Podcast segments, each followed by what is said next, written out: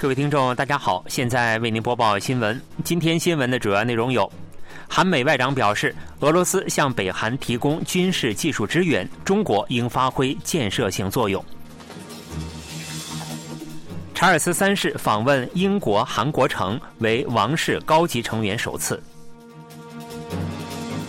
韩国政府召开首次次官级别物价会议，指定各类商品专门负责人。以下请听详细内容。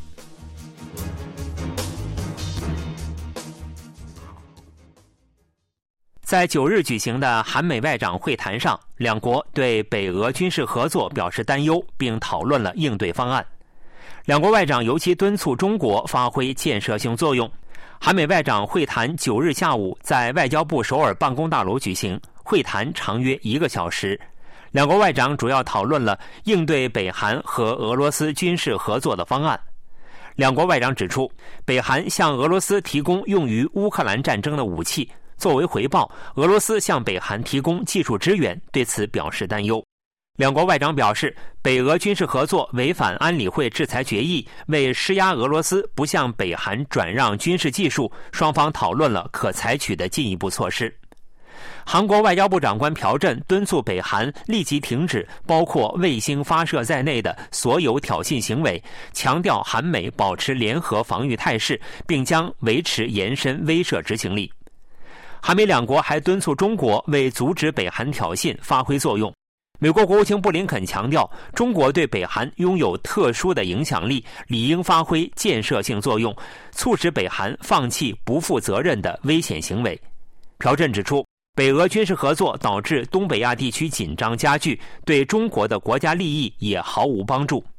布林肯表示，韩美日三国实时共享北韩导弹情报，韩美两国正展开旨在确保北韩不在网络空间施加威胁的合作。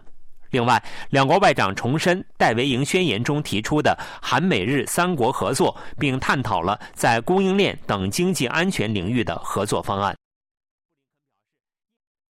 韩国总统尹锡悦与对韩国进行国事访问的意大利总统马塔雷拉八日在龙山总统室进行的首脑会谈上，就尖端科技、北韩无核化的相互协议等事宜达成了一致意见。在韩意首脑会谈结束后进行的联合新闻发布会上透露，两位首脑就将双边关系推向新的台阶的方案深入交换了意见。首先，两国首脑签署了两份有关产业和航天合作的谅解备忘录，以此加强双边经济合作。另外，韩国基础科学研究院和意大利国立核物理研究所通过签署谅解备忘录，促进基础科学领域的共同研究。尹锡悦总统表示，韩国和意大利都拥有优秀的制造能力和高端技术，具有很强的贸易投资成长潜力。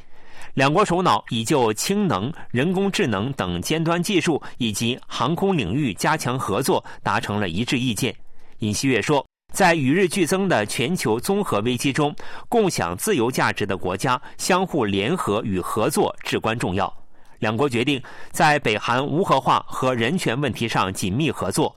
两国通过与国际社会的合作，为结束乌克兰战争而努力。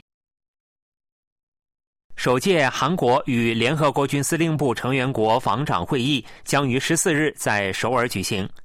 国防部表示，该部门长官申元石将同美国国防部长奥斯汀等十七个成员国防长代表于十四日在首尔举行韩国与联合国军司令部成员国防长会议。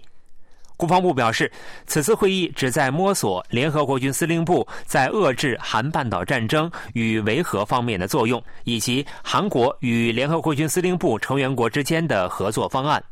会议将对联合国军司令部过去七十年间的作用和贡献作出评价，敦促北韩停止非法行为，履行联合国安理会决议，并签署关于联合国军司令部成员国将在韩半岛发生紧急状况时共同应对的联合宣言。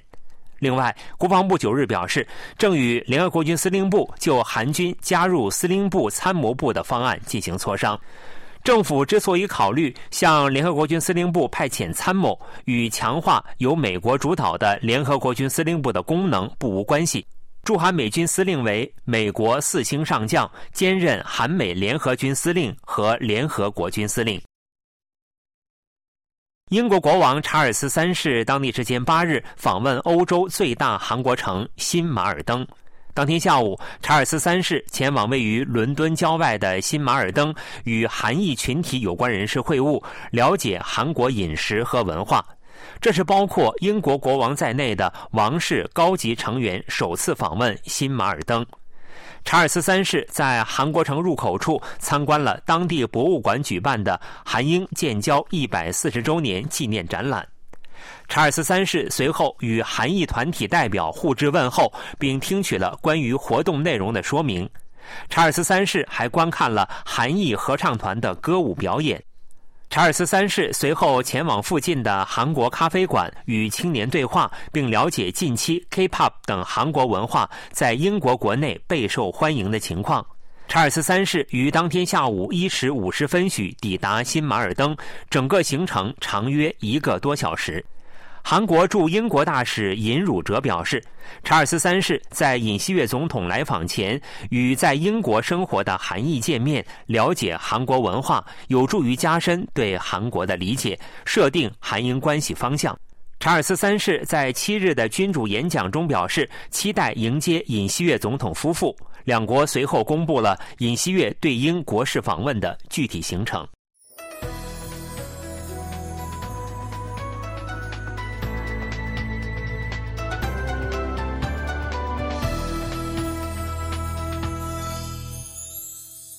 KBS World Radio，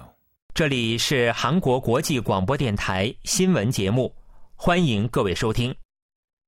北韩就对北传单禁止法违宪判决施加威胁，韩国政府对此表示，韩方严厉警告北韩切勿轻举妄动。统一部在九日发布的立场文中指出，散播对北传单是民间团体依据韩国宪法保障的言论自由自主展开的活动。八日，朝中社报道称，傀儡地区强行判定对北传单散播禁止法违宪，我方极为愤慨。不仅散播传单的据点，连傀儡的堡垒也要火烧，以示惩罚。这是北韩官媒首次对对北传单禁止法违宪判决作出评论。今年九月，韩国宪法法院判定被称为对北传单禁止法的南北关系发展法惩罚条款违宪。统一部官员当天与记者见面时表示，朝中社以往都以公共机构或者政府官员名义发表文章，此次则以个人笔名发表。预计北韩近期将继续与韩国保持距离。政府动用所有政策手段稳定物价，不仅召开各部门次官出席的物价会议，并指定了专门负责面包、方便面等加工食品价格的干部级别公务员。政府最近组建了名为“物价有关部门次官会议”的跨部门会议机制，由各部门次官担任物价稳定负责人，推动主要商品价格的稳定。政府还向各部门分配了所负责的商品的种类，例如，企划财政部负责鸡蛋、大葱、白菜等农畜产品；产业部负责石油类；农食品部和海水部负责主要食品和外出餐饮的价格。九日上午召开的首次会议讨论了越冬新奇的成本走势。据统计，以本月六日的价格为准，若使用二十颗白菜腌制新奇，所需费用为二十一点八万韩元。政府表示，这一数据较去年十一月下滑了百分之二点三。若将对比时间范围缩小至去年十一月的下旬，则下滑了百分之九点四。政府计划维持跨部门物价管理特别体系，直至物价明确趋稳，并在每周召开的物价管理次官会议上讨论需要部门间合作的事项。政策性研究机构韩国开发研究院将韩国明年的经济增速预期从百分之二点三下调至百分之二点二，今年增速预期下调零点一个百分点至百分之一点四。研究院在九月公布的二零二三年下半年经济展望中指出，二零二四年韩国内需增长将放缓，不过总体经济仍将在出口的拉动下实现百分之二点二的增长。研究院指出，明年的经济复苏势头将较为缓慢，高利率基调继续导致商品消费低迷。明年民间消费的增速将止步于百分之一点八，与前一年基本持平。受高利率长期化的影响，设备投资也将持续低迷。不过，研究院表示，在出口方面，商品出口将以半导体为主，呈现出缓和的复苏势头；服务出口也将随着旅游需求的逐步复苏而继续快速增长。研究院预计，明年经常项目收支的顺差规模为四百二十六亿美元，高于今年。另外，研究院预计今明两年的消费者物价涨幅分别为百分之三点六、百分之二点六，较八月公布的数据双双上调了零点一个百分点。研究院指出，受到内需增长势头放缓的影响，明年物价涨幅将呈现下滑趋势，核心物价也将逐步体现需求增长放缓的影响，涨幅为百分之二点四，低于今年。另外，研究院指出，中东地缘政治冲突和中国房地产行业景气的急剧滑落是威胁韩国经济的两大因素。新闻播送完了，是由于海峰为您播报的，感谢各位收听。